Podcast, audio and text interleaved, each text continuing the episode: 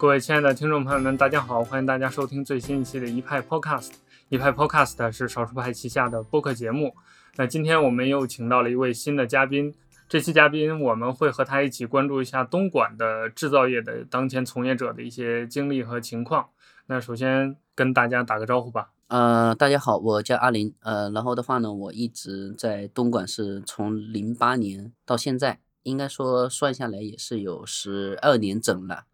呃，然后的话呢，我一直是在从事制造业这一块，平时的话呢，也是比较喜欢互联网和科技这一块的内容。呃，所以的话呢，我今天就是跟主播有聊过类似的内容，然后想跟大家一起讨论一下。嗯，对我们这个可能有一些听众知道啊，就是之前我和阿林一直在关注东莞这个城市的一些人文风貌和社会的一些情况，我们也作为这个观察者做了一些讨论。那今天我们的话题其实想聚焦一下，就是东莞的整个制造业这些当前从业者的一些生存状况和一些生活经历。嗯，呃，因为。刚才阿林也自我介绍了嘛，他其实算是个老东莞了，就是在东莞待了十几年，他自己本身也是从业者，然后周围也有很多的从业者，他有很多的观察。那其实我们之前吃饭的时候聊到了，我就觉得这个东西挺有意义的，因为我们听众或者是少数派的读者，可能相对就每天关注或者接触到的都是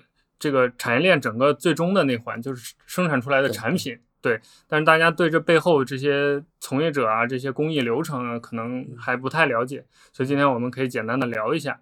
呃，首先我们还是请阿林跟我们简单的谈一谈吧，就是在过去的这十年当中，你观察整个东莞的产业的变化，包括这个从业者的这些变化，因为我们知道东莞可能。在大多数人的印象里，就是一个工业城市嘛，有大量的工人。大家可能也看过那种纪录片，就是每天人像蚂蚁一样进到一个工厂里，然后又机械化的劳作。那直到今天二零二零年的末尾，这个状况有什么改变吗？呃，就是我大概先大概的去介绍一下我的背景嘛，因为我受教育的时间是相对来说是比较短的。然后的话呢，就是过早的来到了社会啊，我是从零八年就来到了东莞。那么在那个时候的话呢，我差一点就是也成为了那个众多在工厂里面的就车间人员的一员，但但其实也有少数的几个月我是有在里面有做过一段时间的，大概是四个月吧。然后的话呢，呃，我首先需要声明的一点就是说，我接下来就是和大家所讨论的是呢，是仅限于我观察的，那么还没有被观察到的，或者说需要有待考证的。那么大家也可以在我们的节目后和我们的主播一起去讨论一下。嗯，我记得零八年那个时候我刚来的时候是还没有发生金融风暴的，而那个时候的话呢，整个那个在制造业呀，那个像机器的普及程度，就我们所谓的那个像机械臂呀，啊，比如说像像机床啊，哦，就自动化生产或者说半自动化生产是还没有说普及的很广的。还多半是属于劳动密集型为主的，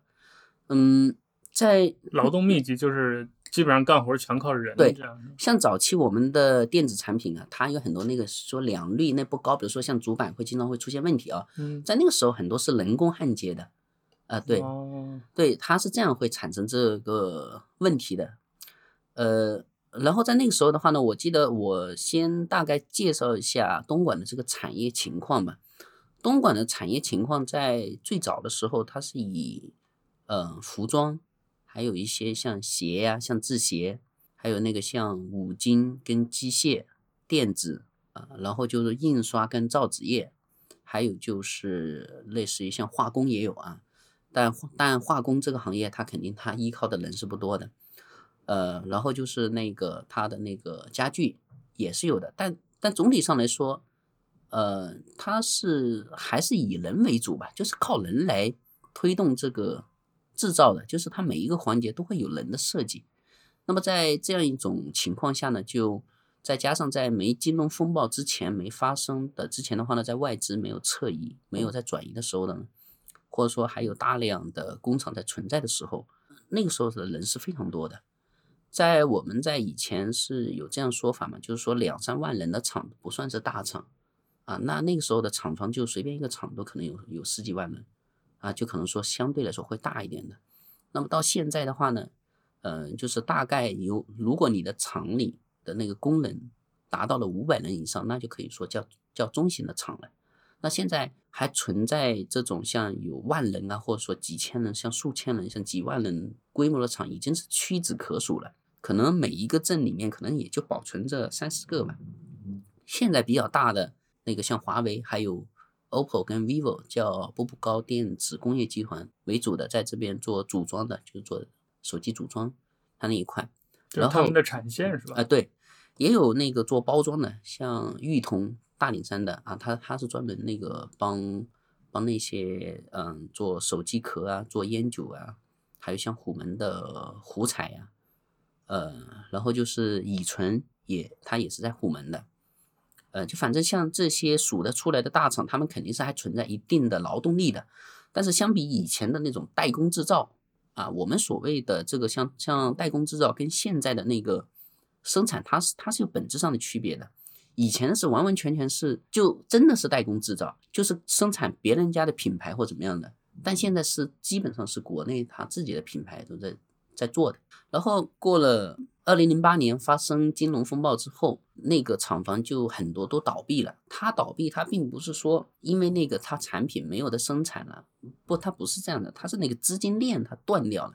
它断掉了之后的话呢，它那些。订单就全部全暂停生产了，然后的话呢，在呃，然后在那些工人就提前就放假了嘛，就全部都回家了。但其实就是遣散了。哎，对，因为这个每一个工人他的那个成本的话，其实是不高的。我们要要重点去说一下，就是我记得好像在零八年以前啊，就在工厂里面，就像零五六年或者说在零三四年，在那个时候。在富士康里面那工作好像就五六百块钱或七八百块钱一个月，月薪吗？对，对工厂来说，你养一个工人的成本其其实是不高的，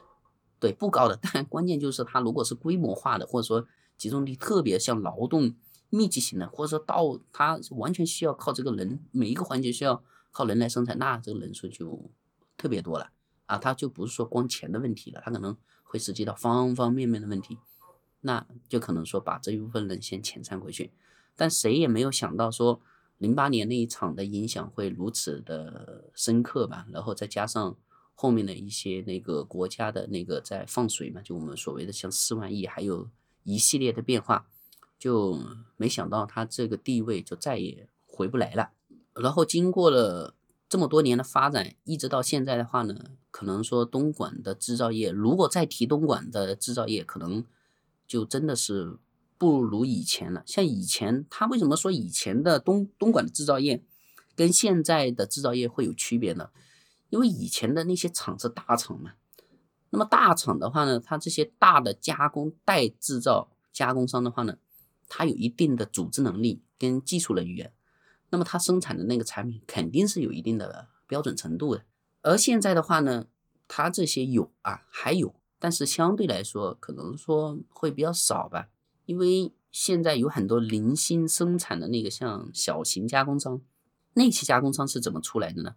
是以前在那些代工厂里面做技术人员的，那他有些是做管理人员的，会分出一点订单出来做。但是这一部分人出来了之后的话呢，因为考虑到呢他们的那个成本啊各个方面的因素，他的那个像制造水平跟以前是没办法相比的。当然跟现在所有的那个像愿意投入资本。到里面去再生产，就是赚到一笔钱之后再投入进去再生产，去改造它的那个生产的环境。那这样人是偏少的。如果说他有决心去做这样一件事，那么它的质量其实也不会差。它主要是这样子的一个整体的背景。就以前的那些像大厂啊，你可以把它理解为是一种圈养的生活，还是怎么样？就反正你逃出，你逃脱不了那个环境。你就算是出了那家工厂，你所到的那个环境。那你也是被那些所包围的，像比如说像机器的轰鸣声，还有大家所讨论的事情，哎，你们厂伙食怎么样？工资有多少钱？然后你们所做的事情是什么？就是整个人就可能就是说，呃，是在那个环境当的当中你跳脱不出来的。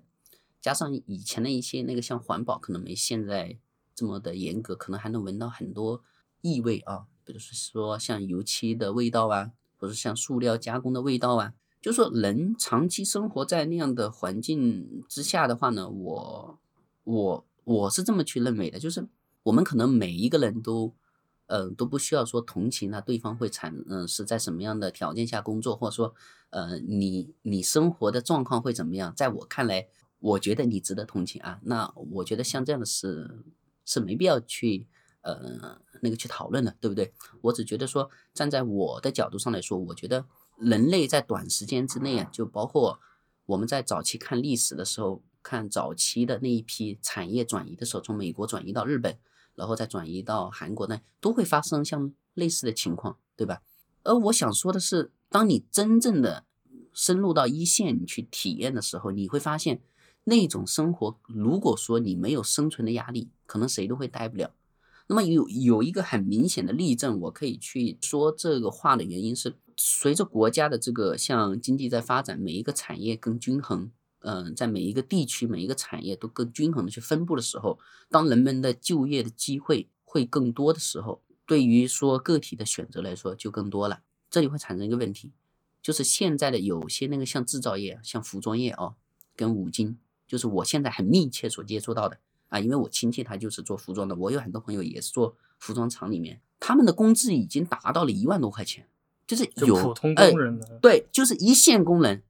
就。嗯，就好比说在餐厅里面端盘子的啊，他这个端端盘子的有有一万多了，但是我们依然很难看得到说很多年轻人就是刚从刚从学校就毕业都到里面做的，几乎很少，不是说没有，是占比非常少。因为什么？因为那个环境，如果说你一旦沉浸到里面去，如果说你不是经过一些那个长期的那种被压迫，嗯，也也不要说被压迫吧，就是很无奈的。必须要在里面生活，你必须要在里面工作，你才能生活的话，那么你是接受不了的啊。所以的话呢，像以前那个像富士康跳楼啊，那个可能对多数人来说，你没有去观察到一线的时候，你会觉得怎么他这帮人就有那么难受吗？呃，我最近看了一部纪录片叫《杀马特我爱你》，原来我是以为他是想去。记录一下那些杀马特是怎么起来的，可没想到他这个作者他就借杀马特来阐述一下当代的城乡关系。那里面有一大部分是人是是呃有一大部分的片段是讲这些杀马特当时的一个生存环境是什么样子，他为什么会成为杀马特？其中就有讲到了他的一个工作环境的原因，就是你呃我我推荐，如果是大家是有时间的话，可以到里面去看一下啊，去看一下那一。部纪录片，然后的话呢，它里面有很多片段，就是讲工人每天像机器一样，每天不断的重复做那些工作。然后我认为，就是你重复做那些工作，我觉得很正常，对吧？可能说，就包括我们现在，可能多数人做的还是每天都都是做同样的工作。你会计也是这样子的啊，你可能说你做做做设计人员，或者说你是输出内容型人员，都一样的，你没本质上区别。关关键就在于说。除了这个之外，你的生活是什么样子，对吧？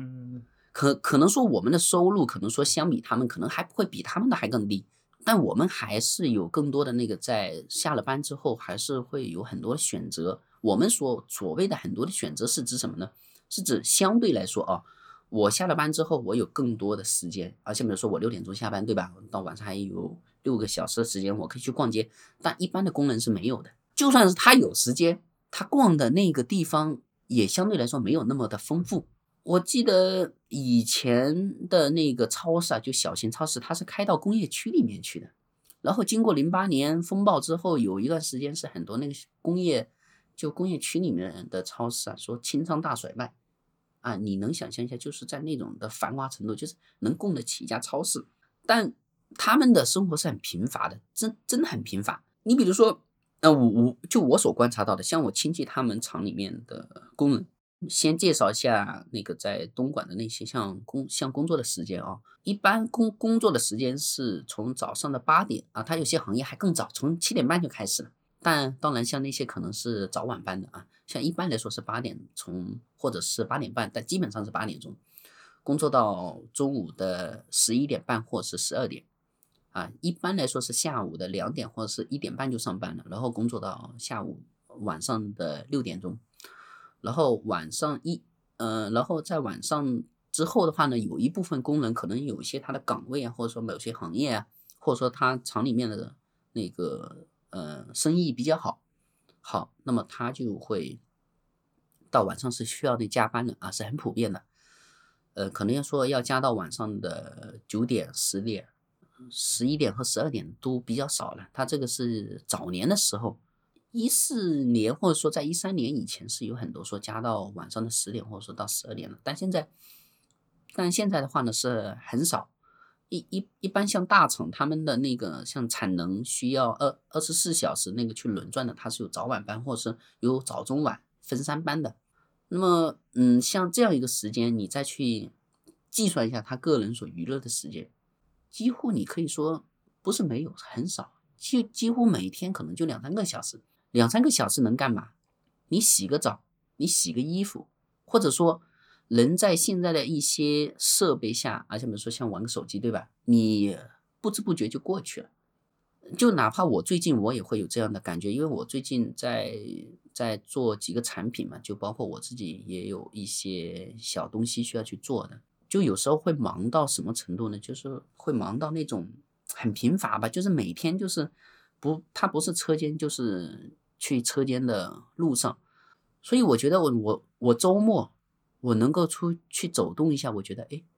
这个好像还挺陌生的。呃，我我再讲一下工作的内容，就我所最了解的啊，像比如说像包装工人、服装工人、五金工人和家具工人啊，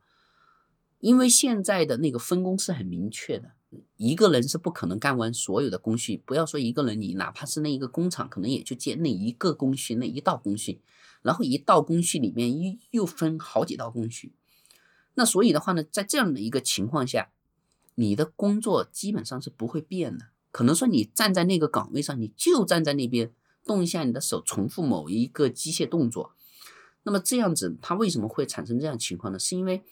一个人对某一项工作很熟练了之后，那么他的那个所生产出来的东西就更标准化，那么他的那个良率也是会更高的多。有很多人是这样的，就是我是听我亲戚说的，我亲戚说某某某工人在。他年轻的时候，哇，他他很能干哦，哦，他做的会很快哟。但随着他老了都之后，哎，不，他不行了啊，就是他可能手脚没有那么的灵活了。哎，对，那这个时候对于工人他本身来说，他可能会有这样想法，就是，哎，我是不是我这一个工艺呀？哎，我这一样的手艺我就能活一辈子了，或者啊，会有这样的想法，那他也可能他也不会去改变了。发生这样的情况呢？了之后的话呢，可能说他也不会去再脱离那一个产业环境或怎么样子，那你可能就彻底的就沦为那个呃环节的一个叫怎么说来着？就是定死到那个对内环了吗？对，就定死在那里了。的长期下去，据调查啊，那当然这不是我调查的，我是在看其他的纪录片，说他调查了，就是说工人的这个像抑郁啊情况是。是占比是很高的，尤其是早期那个像电子厂、服装厂啊，像其他厂，呃，都稍微还好一点。早期的那个像电子厂的工人，那个一站就是你站一天，或者说你一坐就是那坐一天，那个流水线、那个传输带不断的来的时候，你的手术要很快。那那个时候是真的是有可能会抑郁的啊，是真的是有可能。他这个是还算好的。我认为在条件最恶劣的是哪些行业呢？做化工的。做印刷的，然后就是做家具的。他这些的话呢，像印刷、家具，还有那个像化工，他这些会面临什么？同一个内容就是油漆，这个是很重要的啊。就哪怕到现在发展到现在，多数的工人或者说那个厂房，它的那个就我所接触的，它这个在环保的意识上，还有人身安全上很不重视。那个味道真的是会刺激你的，连眼睛都会睁不开的那种。他依然不戴口罩，啊，就戴口罩，哎，对，连口罩都不戴。只有少数工人会意识到这个可能会引起身体上的问题的健康问题啊，他可能就会带。但是多数的工人是不带的，厂方他也不去宣传。你要说是从成本上的考虑嘛，我觉得也不是，他就是一个意识上的缺乏。你觉得像现在的口罩会很贵吗？印刷厂啊，那真的是那一个味道非非常大的。印刷厂我们说退一步来说，如如果说在作业的环境很恶劣的话，那印刷厂还算好的，最恶劣的是家具厂。早期的家具厂因为那个木屑啊会产生大量的灰尘嘛，嗯，而那些灰尘可能比 PM 二点五还更细，对，那个真的是你，我记得我有一次我进过那个家具的车间，那个一进去之后，那个整个可见度可能不超过二十米，而那个车间是有几千个平方的。哇，你看进去整个灰尘，最夸张的是我看到好，真的很少有说，嗯，有工人会像国外的一样，哎，戴戴上那个护目镜，再戴上那口罩跟 SIM，几乎没有。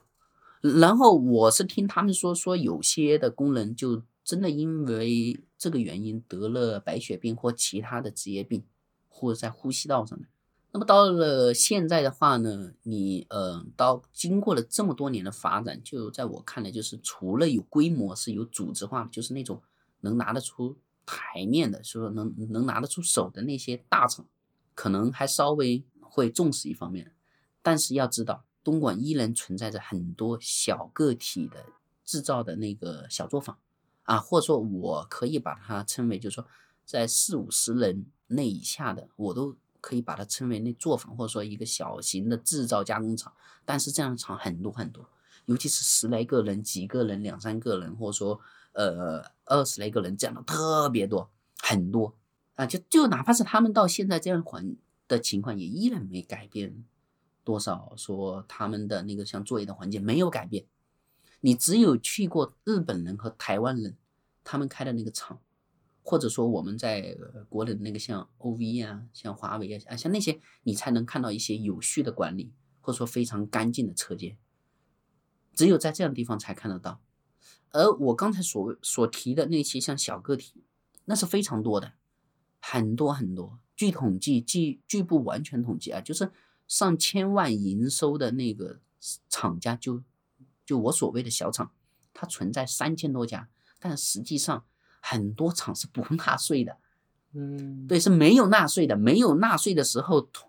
统计局他没办法去统计的。就这些小作坊可能三五十人、二三十人，但是他其实每年有个百十万、千千八百万的营业额。对他有些很厉害的还不止。呃，就像我朋友那个啊，那当然就大家就不要去举报了。就像我朋友他们厂 有四五十个人，嗯，他们所加起来可能有七八十个人吧，他的营收是。差不多快上亿的那种，是他们是做什么的？呃，是做服装的。然后，当然我就问他们：，像你们会交税吗？他说没有吧。我我们现在的营业的执照还是小，呃，说个体户啊，对吧？嗯。然后我很奇怪的就是，他为什么像能能钻这么大一个空子？你按常理上来说，有这么大资金的往来，这个是必定会被盯住的啊。但我但我不知道他通过。什么样的手段去规避？我所要说的，就是说，在这一块，很多人都很多小业主或者说小加工作坊的老板啊，像小老板，他们是不交税。啊你如果说想问他们，就讲没有。那所以的话呢，东莞的制造业还有很多，就是说，因为不交税，它的成本是非常低的。那么你交税的话，嗯，就再加上很多现在那个像。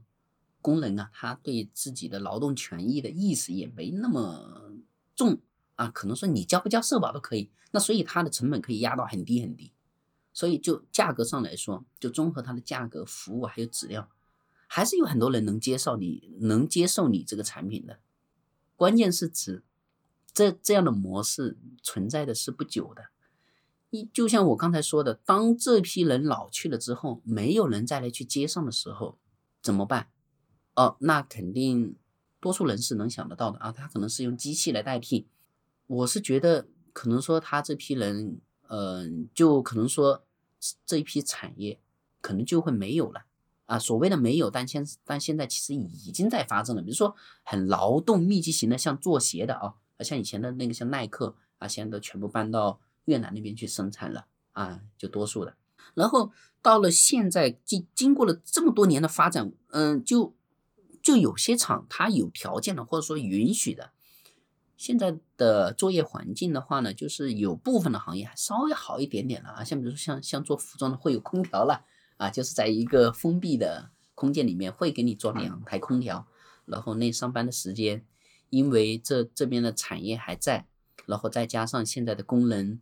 呃，也不好找了啊，然后再加上现在也很均衡了，那他们的待在至少上来说，在工资的待遇是比以前要好很多了，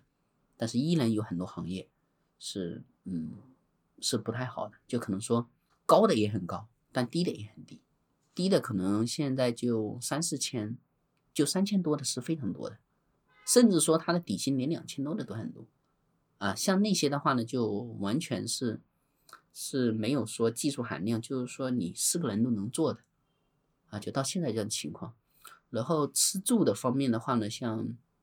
工人的吃住就，呃，十年前跟现在的相比是没有区别的，是一样。因为如果说你不想去外面去租房，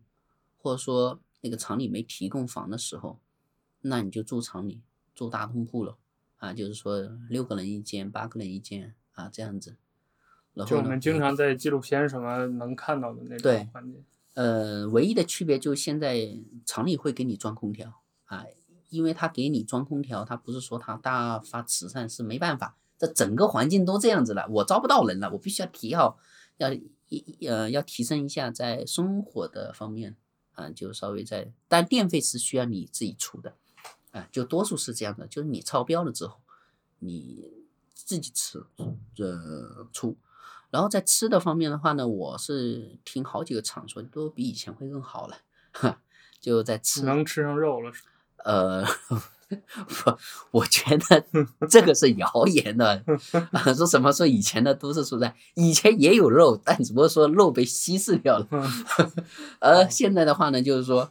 呃，就我所谓的伙食稍微好一点，就可能说菜的分量上啊，或者说在味道上，这个在工厂的时候会更关注这一块啊。但终其原因还是因为现在人不好招了，嗯，他这种是这种是一种结构性的失衡，我我认为。啊，像比如说很多人说找不到工作，但很多人他就说他找不到人，那到底是什么问题呢？那就是结构性的失衡嘛，对不对？也就是说对不上口子。嗯，对，那个像以上的话呢，就是说这些工人和东莞的一些产业，它我现在所观察到的一些大致的现状，嗯，就差不多就这么多。嗯，就刚才听阿林讲，其实我脑中就浮现了很多画面，因为我之前跟阿林去过好多次东莞，我们在街上专门也拍过很多东西，然后也溜达过。就确实，东莞那个城市，就是大家可以看一些纪录片或者搜一下网上的图片，它整个城市就是一个真正意义上的工业城市。就是你从东莞的高铁站一出来，眼前一望无际的就是厂房，就它的那种景色和所有的其他的中国城市都是不一样的。对，所以你走街串巷，整个这个就是任何的马路两侧都是大小，要么是厂房，要么就是一些门市。对。对，就是这些东西。所以刚才阿林提到一个很重要的，就是工人他下班之后是没有娱乐的，就是在这个环境下，真的是就没有不存在。就是我们可能在城市生活惯了，你可能上班在比如在一个办公区，然后出门走不远几站几站地铁站就是 CBD，然后你就可以去购物消费等等。它是没有这样的环境的，就是你出了一个厂区，进入的就一定是另外一个厂区。对，它是这样一种状况。然后包括刚才阿林也提到，就是当代中国工人的这种东莞人的一个生存状况吧。就整体上来说，确实我感觉东莞好像我只去了几次，但我感觉好像东莞整个的这个节奏都没有原来，就一点一点的在人在少，然后节奏在变慢这样一种感觉。对，呃，像这种的情况的话呢，其实整个珠三角都差不多，就只要是有制造业的地方，都都差不多，像中山。呃，佛山跟惠州，嗯啊，像这些地方都都差不多吧。你就就不要说这个地方，就哪怕是到浙江那边跟江苏那边，只要是有有制造业的地方，我感觉是差不多的，没有说多大的区别。呃，刚才的话呢，呃，你刚才有提到一点，就是说工人没娱乐的生活，我想说的是有啊，就是。有 KTV，但但很简陋的那种。然后，呃，像早期的那个，像杀马特他们的娱乐方式，就所谓的那个像溜冰为嗯为主嘛，哦，像 那个有，但对对对，那我看来的话呢，就是就是可能在我们看来是很是很贫乏的一种生活的方式，嗯，但人与人的悲欢并不相通嘛，对不对？因为我我一直在强调这个东西，就是说，我我们看事物就是，嗯，可以以自己的角度来看，但我觉得是没必要去同情或怎么样的，对吧？因为因为我们没有这个权利。对吧？对对对，就我们也不是比这些工人就高一点。哎，对对对对对对，你可能说我们现在所谓的生活，那个在本质上跟工作是没有区别的啊，就这样。对，我认为是这样的。那然后接下来，其实我还有一个很好奇的地方，就是你刚才有提到，就金融危机之后，很多劳动密集型的工厂都遣散了工人嘛。嗯嗯。那这些人总是要找活干的，就是他们去哪儿了？嗯，据我所知是这样子的啊，因为。在零八年之后，很多人的话呢，就是有一部分人是回了老家。在零八年之后，其实我认为中国最大的大大发展，反而是零八年之后才迎来了一个国内所谓的，就我们现在有个概念叫内循环。嗯，呃，对，就在那个时候是是确实是迎来一次很大的发展。那在产业在不断的丰富，就是说我在老家都能找到活干的时候，我干嘛还要出来？然后再加上。嗯，服务业的兴起，我我们就不要提别的，就提外卖和快递，这两块占了很大一部分的劳动力。以前在工厂里面那上班的，很多都转到这两块里面来了。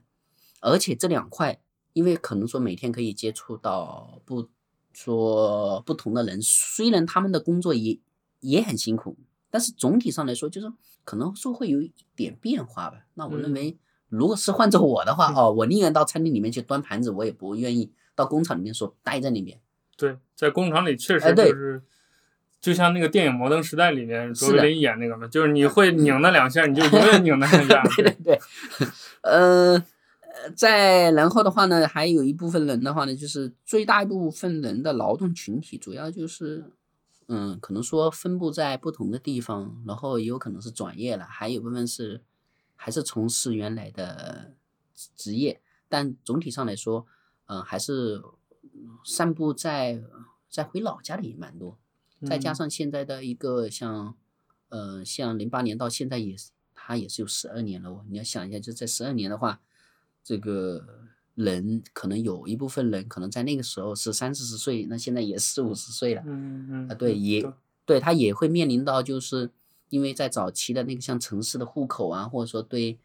对我们所谓的农民工没有那么友好的时候，那么那多数人他经常挂在嘴嘴边的一句话就是：你终究还是要回家的，嗯，对吧？确实，对对对，那所以的话呢，我认为他们的状态应应该是这样子的。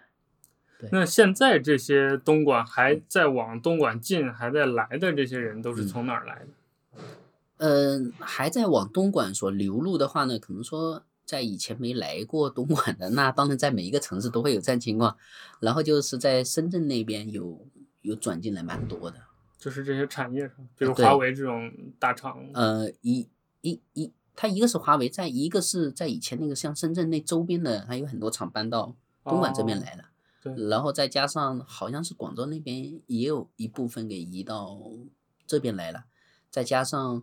那个像东莞现在的房价，嗯，在前两年还是比较低的嘛，有很多那个像在深圳和广州工作的啊，主要是在深圳工那工作的，在东莞有置业，啊就是有买房之类的啊，就他们也是很主流的一部分群体。嗯，对我我认为是这样的啊，就我我我观察到的。那现在就是东莞整个这个工人生活环境，除了吃喝那些之外。他别的有没有什么一些变化？比如他们教育啊，包括就像你说，现在很多工人的权益还是得不到保障。但总体来说，有没有一些什么别的变化？嗯，大厂的话，他们在法律上是不会犯的。嗯，哎，他就说你就比如富士康那种，你要交社保，我依然是是给你缴的。嗯，但但关键是，他交了这个社保的话呢，就是几乎没有工人会。用得上吧，嗯，就是可能会用得上，但很少，因为它流动性就很高吧，这个。然后的话呢，你说他的那个呃，像说像农民工的孩子，那个像教育的方面的话呢，像一般都是读私人的学校，但私人的学校据我所知，那质量是非常差的，而且他们也读不去很贵的私私人学校，那就可能说临时的去凑合一下吧。嗯，呃，然后他们现在有很多工人，就基本上都会到外面去租民房住，但民房是是很差的，就可能说就一个小单间，又小，然后那规划也也很不合理这样子。嗯，然后现在有很多工人开始会买车，像国产车啊，或者是合资车，像七八万或十来万的，很多人都在买了。但据我所观察，他们的所开出去的机会也比较少，啊，有很多工人的车停在那边，可能说一两个月都很难去动一次的，因为他们就像刚才说的，他们的休息时间比较少。我认为就是从十年前到现在的十年后，嗯，如果说唯一的改变了，就是由于通货膨胀，对，从以前的一千多块钱到现在的一万多块钱，或者说从以前的。两千多块钱到现在的四五千块钱，啊，就这些。哎，据你了解，就是现在一个普通工人最高的工资和最低的工资在东莞大概是怎么样一个水平？嗯，如果说论产业上来说，现在最高的工资是做五金那一项的，然后就是做做纺织，就是做服装那一项的，那工资是特别高的。就像我刚才说的，真的有一万多，因因为那个工资是我统计过的，知道吧？因就是我亲戚的，他们家的那工资是叫我有统计过两次的。我当时我都惊呆了，我的基本工资还没那么高，就是能能摔下来能挣一万多，就最低的都是有七八千的。然后他们还包吃住，从那从理论上来说是比我们强。然后的话呢，就是呃，我当时我也是惊呆了啊，但。但也但也有一一部分就是可能说他的年龄那偏大的，像那一部分人可能也就是三四千啊。普遍来说，现在都现在只要是做工人都有五六千，嗯，都有。所以其实单说收入，他们不算是一个低收入，绝对不低。嗯，对，绝对是不算低的。对，这其实是东莞很有意思一个特点，就是我们。往常很多人刻板印象认为东莞可能就工人生活条件那么差，对会被剥削啊，对对对，就是挣的也不多，然后就完全出苦力，活的也不好，对。但我感觉就是就像我们刚才说的，可能他们现在处于一种真的是有钱没地儿花的一种状态，就是他们用在像我们城市生活、个人消费、娱乐的这种的对机会是很少的。对，因为那个很多人可能说。都是有家庭的嘛，他可能说就挣了一点钱之后就回家会建房子啊，诶，他一建房子，他这个所消耗也是蛮大的，可能那几十万就没了啊，他又得再重复去做这个工。对他们很多农村家庭可能就是那种传统的，就男的在外面打工，然后女的带着孩子在家这种，或者父母在家两口子出来打工的这种。对对对对，很很多这样的情况。嗯嗯。然后的话呢，就是最我觉得给我感触最深的就是我零八年来的时候，可能有很多人是是还没结婚，或者说他刚结婚，或者说他的小孩是很小的，但到现在他一看，哇，连他孩子都开始加入这个队伍，哎，对，在结婚了，呃，或者说我听很多说。啊，我孩子都要结婚了，你要不要结？呃，说你还没结婚那种感觉的，对对对，还比我快。就是我感觉在这方面，他给我的感觉就是感觉，呃，这时间过得蛮快的啊。嗯。然后，但我们的生活在总在总体上来说，好像也没有说特别大的变化。我不知道他这种的变化是是指我们说长期在某一个环境当中你感受那不明显，还是说你必须得去非洲或者得。去印度一趟啊，说这样子去感受一下他他们的生活，你就可能说有对比了。对，那其实刚才你有提到，就是就是工厂现在对于工人的这种剥削也好，是或者是比如他小作坊那种临时搞一把也好，其实是一个比较短视的行为嘛，就它迟早是要变化或者是要淘汰的。那你感觉就是如果要变化或者要往下一步走？整个这个产业的转型会，就你理想当中工厂应该是怎么样？是华为、OPPO 那种标准化的工厂吗？还是说就 转移到第三世界去，还是怎么样？呃，因为我自己也是长期跟工厂打交道的嘛，也会经常在工厂的环境的当中能看到一些事情。我认为，当前的嗯中国的制造业啊。就是有意识的提升，嗯的老板或者说这一个群体是是非常少的，还是还是有很大一部分人在吃这个人口红利，认为这个人在短时间是替代不了的，或者说他不需要说花很大的功夫、花很大的成本去到管理上面去，他不需要。这一批人的话呢，主要是因为他的那个产业，他就那样子了，就可能说在短期内，他的产品形态他不会去改变，然后他还有一定的成本的优势。如果是我理想中的话呢，我认为首先需要改善一下那个工人的生呃那个像作业的环境，我就不说别的，就拿工人的那个像车间来说啊，像那个像照明度有很多的车间是不合格的，就一个大灯。装在一个顶棚上面，那那种能看到什么？那我认为像通风啊、照明啊，跟地板的那个像洁净度啊，这这他这种是需要时刻去关注的。而很多老板连这种最起码的都是没做到的，就让工人他自己，你愿意搞你就搞一下，你不愿意就算了。然后的话呢，再就是有序的去堆放这个货物之类的。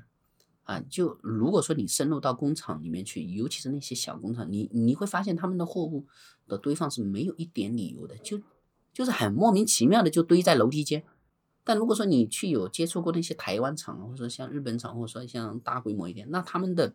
货物的堆放是非常有秩序的，非常的科学的啊，就是他就那样堆，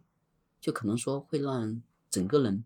会非常的。舒心呀，它至少就是在整个作业的空间都可能会看见会大一点，啊，就是你堆放的好一点。再之后的话呢，就是呃，员工他有些产业的那个，像员工是必须要需要强制性的去改变一下他的那个习惯啊，就比如说要戴手套啊，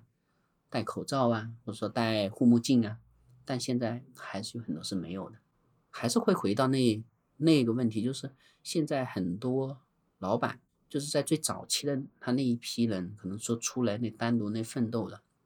他也老了，他们已经没有说那种需要去改变，这辈子就这样了。他钱挣够了，啊，对他挣够了，我不管你什么。但实际上，据我现在所观察到的很多的案例，就是你有心去改变这个环境的，那么他的那个。订单量啊，或者说它的那个质量啊，是能够得到极大的改善的。就它其实是一个正向收益。哎，对，但很多人他没有魄力，因为短期内确实你要去改变它，确实要投入很大的。呃，就就相对来说啊，像比如说我是年收入两千万的工厂，然后我可能说我短时间内可能需要拿一两百万出来去提升这个东西，但但是它这个提升在短期内你看不到效益啊，是这样子的。嗯嗯。那所以的话呢，那可能就陷入到一个循环里面去了嘛，就是好的会越好，差的会越差。但我也比较欣慰的是，就是有很多在致力去改善这方面的年轻人。嗯，但东莞这边我没看到什么，但我听说的反而是江苏跟浙江那边的有很多的制造业就开始有很多的年轻人在，因为在江苏跟浙江那边是有很多那家业的。啊，他并不是说是外地人开的，他他他他是本地人开的。哦，就是啊，对，类似祖传的。哎，对他们那个反而会更有动力的去改善一下。我嗯，就包括像现在的一些像科技产品，也是在那边会多一点。而这边的话呢，代工制造，我认为像制造业有很大的一部分，本质上它就是管理。嗯嗯嗯，人的管理，还有在对物的管理，对人的管理，在各方面的管理，你你说这个。嗯，说对机器的改变，说说引进这机器或怎么样子的，其实很多的轻工业产品，或者说像重工也好，它的那个呃，其实就我就我所了解到的，很多的轻工业其实改善并不是那么的明显，反而是你引进了那台机器之后，你你怎么去管理它的问题，这个很重要。但很多的老板他是没有那个管理的意识，他所谓的管理是。我今天能接到一单一百万的，哎，我能从里面挣二十万，或者说那挣三十万，那就够了。那那其他的说什么？呃，你让我去改善那设备没有的，货做坏了，我就跟你谈，该赔多少，我尽量赔给你。就是糊弄的那种感觉。也，他也不说糊弄，就是他没有这个的意识去改善。就就假如说像日本他们，或者说在台湾他们哦，他们去接一个订单的时候，在做之前就会明去明确这个质量的标准，各个的细节的方面，就就是都会给你去标好，就是可能说你最终的成品可能会差多少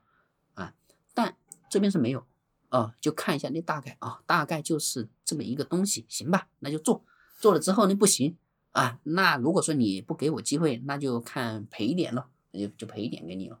啊，就这样的情况，而且再加上现在很多的那个像制造业的，像那个像竞争啊，价格的竞争很很恶劣的，就可能说你二十块钱，我二十我两块钱能做，然后你十块钱的我五块钱能做，啊，就这种无序的竞争，所导致了现在一部分的那个，他就更没有说正向的收入，或者说一些盈利非常好的盈利来投入，那就更没有了。而且这样的情况很普遍的，所以，呃，就我自己所观察到到的，就是能在中国的商业的环境中，在在在制造业中，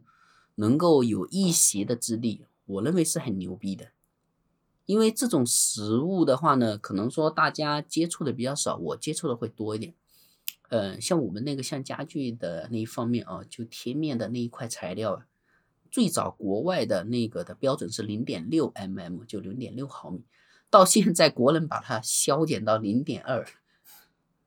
就缩水的这么严重，因为他们会认为，他第一个是基于成本上的考虑，他第二个的话呢，是看是做出来的成品相差是不大的，然后发展到现在用贴纸的了啊，就因为可能说是因为环保的原因，说嗯说改成那个做印刷纸啊，但其实可能说更它更多的可能是在一个产业在竞争的时候。所引出来的一个方向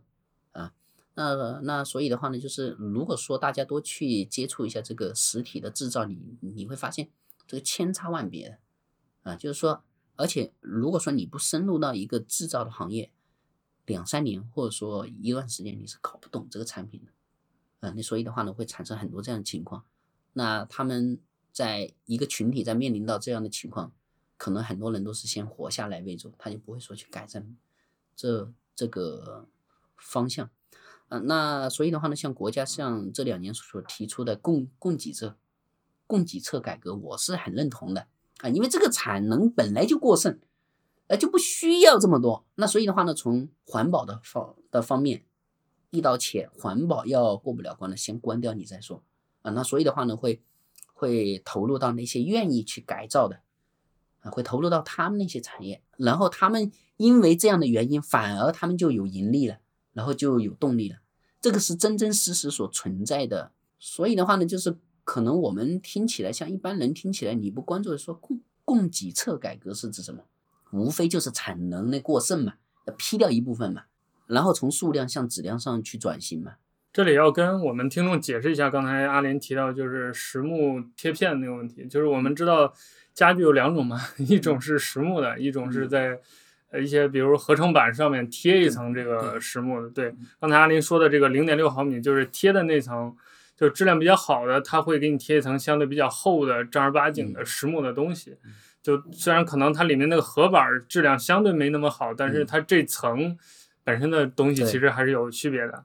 嗯，对，所以就。其实我跟阿林也，因为阿林在做家具，所以我跟阿林也看过一次东莞的那个一些工厂啊，包括一些木头啊、一些材料的一些区别。其实我虽然是蜻蜓点水那么看，但是还是区别很大的。就是同一个，比如木头，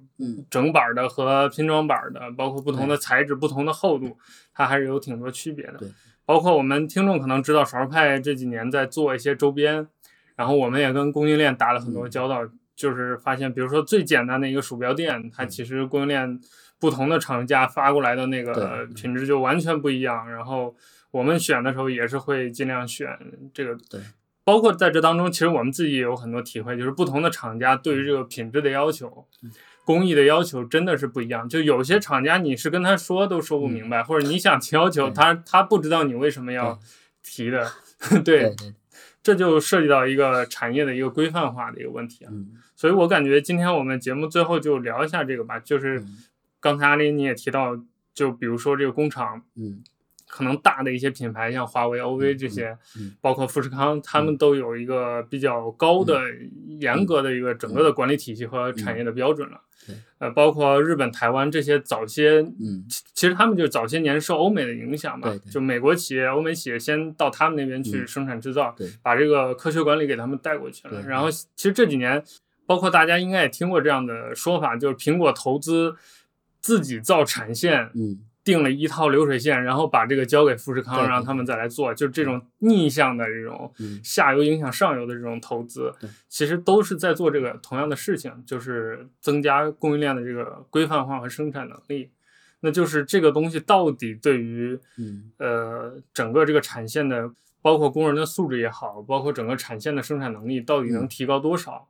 以及就是我们这些当前你所看到的这些，特别这些小作坊。或者是中小型的这个东莞的传统的这些制造的企业，他们如果想做这个事情，应该从哪些方向去做？关于产业升级的这方面的话呢，这个命题就非常大，我肯定是讨论不了的。嗯，因为每一个行业还有每一个工厂的情况不一样。那就据我个人的观察的话呢，我认为有这几点是需要去改善的。在第一个的话呢，就是。呃，工厂的那个货物堆放啊，可以稍微的合理一些啊，就不要说看到哪里有空地就往那边一堆啊，就本来这个空间就不大，然后这样子一堆的话呢，就显得还更小了。然后这个人人就这样子的，你如果说在一个很乱的环境里面，你的心情都会被带糟糕那种啊。就比如说你到了乡下一样一个很泥泞的土地，对吧？你你看着都糟心啊，就这样。然后再第二个的话呢，就那个呃。那个工厂的卫生，像这一块很多工厂都是没做好的，就包括可能说像工厂的卫生的话呢，依据每一个行业它不同，也不同的。那么这个卫生的情况的话呢，需要可能它有些行业需要投入一些设备来管理，那么还有些的话呢，就是靠人，就你去打扫一下那就可以了啊。然后再一个的话呢，就是可以引入一些软件的管理，去管理一些很固定的工作，像比如说像。仓库的整理呀，或者说像仓库的出货之类的呀，啊，像这个都很多还是依然是靠人去统计的，尤其像一些少的那个人还比较好一些啊，不是像少的那货物，但一旦涉及到那个很多的 SKU 的时候，那就会很麻烦了。啊，就现在很多工厂还是靠手在这记这个吗？呃，对，它很多的货物它还依然是这个，但是很多它虽然说是软件，但很不细致的，而且可能是那个订单或怎么样的，那么会接触到那那么很多的那个像工厂的话呢，他就不知道还有多少的那个余料啊，还有多少的那个原材料所堆放在那里面啊，嗯，那么他也没办法去做出一个下一个业务的需要用多少的料啊，还有多少没用到啊啊，在在这方面是很关键的。那所以的话呢，像他们。在接单的时候，他就会算一定的损耗到里面去。那我认为他这个不是说不合理，他不合理的地方是在于他也没办法去控制这个到底要多少啊。根据我的经验是怎么样怎么样的啊，他没有去做一个数据的追踪。嗯呃，再一个的话呢，就是对人员他本身的管理嘛，就是让工人稍微做好一点点。我认为这个是没有问题的。下面就说你装个空调，你装个热水器，对现在来说是不需要什么成本的嘛。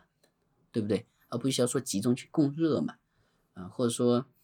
嗯，像这些的话呢，我认为是需要一些像小制造业去改善的，而而而大制造业的话呢，它不是说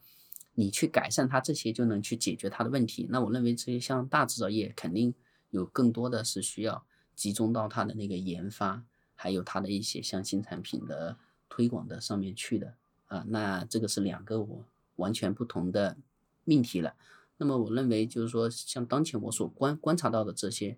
如如果能改善这些的话呢，我认为我们的制造业还是非常有竞争的优势的。毕竟我们的人口红利，我认为还没消失，这是第第嗯是第一个。那么第二个的话呢，是我们的这个人的主观能动性，在这个时代，或者说在未来的十年或五年里面。还是可以发挥很大的作用的啊，像比如说很多有毕业的像大学生，对吧？这个像知识的普及的程度，还有我们现在的一些像沟通的方式，有很多是可以去引用的啊。嗯，对我认为就这些如果能改善，就非常的好了。那当然，如果说还有更多的钱去投入到里面去，那么我认为你能够去研发一些新的技术或成本，那是再好不过的了。因为这些每一项新技术的出现，都会颠覆一个生产方式啊。我认为像这个也是很值得那些有盈利的厂家去关注的。嗯，对。然后的话呢，就是我们很多的那个厂家没有品牌的意识。我们所谓的品牌的意识，不是说你搞一个 logo 它就是品牌了啊，是因为你有好东西你推销不出去，这个营销的能力很欠缺。嗯，对，就这样。对。好，那我们这期就聊到这儿吧，刚好一个小时。我们请阿林又带我们了解了一下东莞的整个制造业，特别是从业者的一些状况。这也是其实我一直也比较关心、比较感兴趣的一个话题吧。因为大家就像我们刚才在整个节目开头说的，就大家现在手里拿到的消费品，他们从上游、从源头来说，其实就是就是这些人在做的，所以他们的生生活的状况、生活的质量，包括整个产线的这种品质，其实直接影响了下游我们拿到的产品的这种状态。包括整个这个产业链当中，其实每一个环节，就是我要选一个，比如我是一个厂家，我想选一个好的供应商的时候，都要取决于上游能给怎样的东西。老罗有句话嘛，就是大家都别装孙子，都是供应链的整合商。对对，其实就是在说这个事情。对，嗯。所以也希望这期我们的特别节目能给大家带来一些视野上的拓展和一些新的思考的方向，和看待我们这个整个产品、整个这个消费产业的一种新的视角。嗯，也希望以后有机会吧，还能请阿林跟我们聊一聊其他关于制造的一些话题。那这期节目就到这里，感谢大家的收听，我们下期再见，拜拜。